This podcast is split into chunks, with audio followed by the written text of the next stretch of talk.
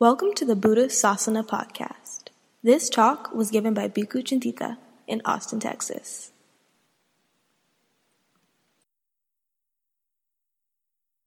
Last week we talked about the structure of the sasana in the modern West and the historical roots of Western Buddhism. Today, in my last talk in the series on the Buddhasasana, I want to talk about the challenges in the West to developing a healthy sasana. First, we should understand that most modern Western Buddhism is folk Buddhism. This is not a bad thing since most Buddhism in Asia is folk Buddhism. McMahan's book on Buddhist modernism that I mentioned last week provides an excellent catalog of a broad range of so-called Buddhist understanding in the West that in fact can be and is clearly traced to Western cultural roots. Roots generally in Protestant Christianity, in the European Enlightenment and scientific rationalism, in European Romanticism, or in psychotherapy. Thanissaro Bhikkhu also wrote a book on the influence of Romanticism on Western Buddhism. Let me consider just one example of this kind. Such understandings constitute a uniquely Western folk Buddhism. A popular understanding in the West is that Buddhism is about freeing one's authentic or innermost or true self, or nature or voice or heart a self that has been suppressed by social conditioning and other unnatural factors, but when unleashed is the source of creativity, spirituality, virtue, and wisdom. This authentic self is typically accorded the following qualities. An authentic self exists independently of social roles, culture, and conventions social roles, culture, and conventions are oppressive to the authentic self. Creativity, spontaneity, goodness, and art are external expressions that flow out from the authentic self. This is known as self expression or being natural. Spirituality adheres in the authentic self while religion is found in external rules, conventions, and dogma. We must learn to trust the inner experience and inner vision of the authentic self, that which comes naturally, that which is true to ourselves. Although such statements have a long and venerable history, they have only a short history in Buddhism. In fact, this authentic self is far more metaphysical than what an adept Buddhism generally endorses. The idea of the authentic self does bear a vague kinship to practices of introspective examination in traditional Buddhism, but we would be hard pressed indeed to find any of the rather specific statements just given represented in Buddhist literature of any tradition. If the notion of the innermost heart does not have a Buddhist origin, where did it come from? The answer is from European Romanticism and its later expressions. It's found in people like Rousseau, Schiller, Schleiermacher, representing the idea of human thought free from social constraints, from morality and wisdom coming directly from the human heart, from naturalness. The outflow of the inner self is often taken up in the art of the Romantic era. Such romantic themes can be traced forward through the American transcendentalist movement and through turn of the last century metaphysical movements, where they played a role in the early attempts to comprehend Buddhism in the West, then later entered the American countercultural movements in the middle 20th century, which provided the fertile soil in which Buddhism began to take root in the West. To a great extent, the popular understanding of Buddhism in the West, that is, Western folk Buddhism, is a patchwork of many analogous understandings sewn in with some pieces of authentic Buddhist cloth. Meditation is remarkably central in modern Buddhism. For many, as their single minded Buddhist practice, alongside of reading some Dharma books, but neglecting devotional and ethical practices or the depths of Buddhist wisdom. However, this is not unique to the West. There have been also a number of adept driven movements to popularize meditation in Asia among the broad and generally non adept population with limited time on their hands.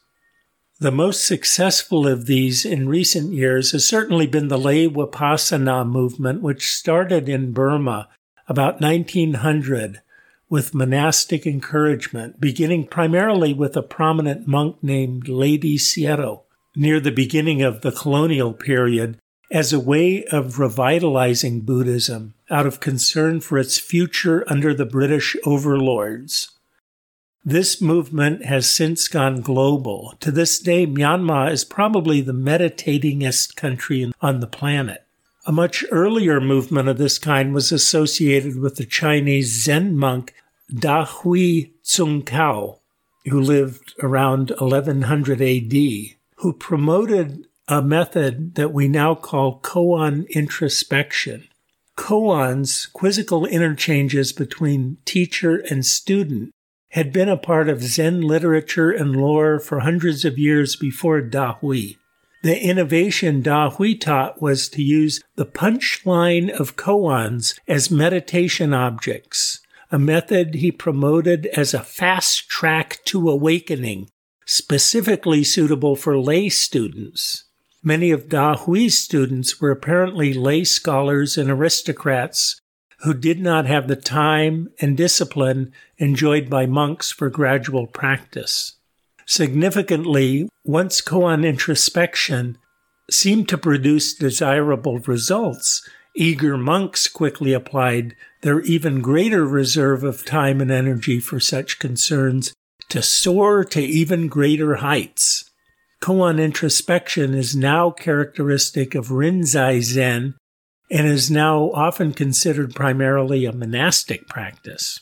In the 20th century, Japanese Zen master Yasutani Roshi revitalized koan introspection in the establishment of an explicitly lay school called Sanbo Kyodan, which focuses rather single mindedly on producing breakthrough experiences through intensive meditation the school became very influential in North American Zen ever since the publication of Philip Kapleau's Three Pillars of Zen. Although adepts will generally encourage meditation practice as beneficial, and I certainly do, the downside of any single minded focus, in spite of its gratifying results, is that it does not produce a well rounded Buddhist. It sacrifices breadth for depth while giving the impression of constituting a complete practice in itself. In the West, for instance, Vipassana meditation is commonly taught in a manner completely divorced from its larger Buddhist context, even from its integral role within the Noble Eightfold Path. Single minded focus on meditation practice probably bears some kinship to the easy answer of single minded devotional practice, such as reciting the name of Amitabha Buddha. Except one, it's not easy. Meditation retreats are a lot of work. And two, one would be hard put to say what the question is that it answers. Meditative experiences gain meaning only in the proper context.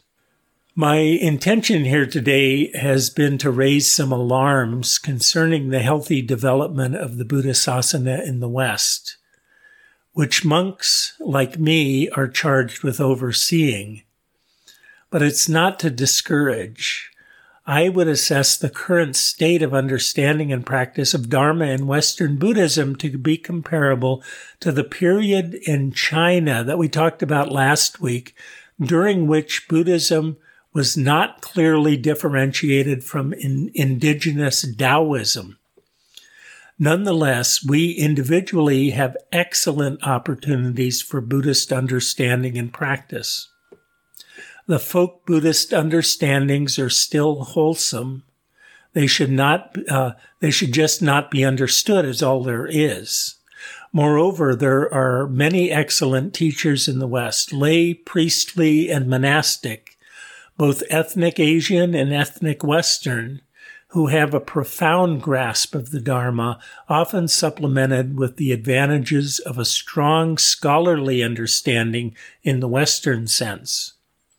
Mostly, it's important to keep a wide open mind, recognize that the scope of Dharma and its practice is properly broader than you think, and take refuge, which is to stay Open your heart and mind to the influence of the Buddha, the Dharma, and the Sangha before the influence of well intentioned folk Buddhists.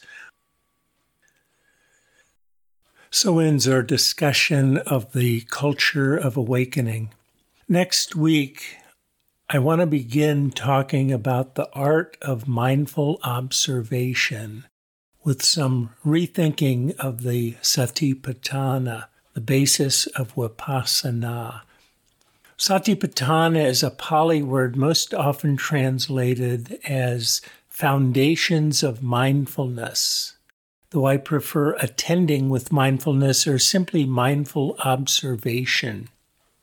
The Satipatthana Sutta is probably the most studied discourse of the Buddha in all of the canon is a firm basis for cutting through delusion and developing wisdom, for knowledge and vision of things as they really are, and ultimately for awakening. It has strong connections to the most profound teachings of the Buddha and to the contemplative faculties of right effort, right mindfulness, and right concentration. In particular, we will discover how dependent co arising, in the way I've described in my book and in my podcast series, is related to the structure of the Satipatthana and how an oft neglected appreciation of the Buddha's teachings on insubstantiality or emptiness gives us a better grasp of what the Satipatthana teachings actually say. In preparation for this series, I've already put the English text of the Satipatthana Sutta online, along with an audio recitation. These can be found if you go to sitagu.org slash shortlinks slash satipatthana. That is sitagu dot org slash shortlinks S H O R T L I N K S slash Satipatthana S A T I P A T T H A N A slash. I would recommend giving it a read or a listen before next week's adventure. Till then,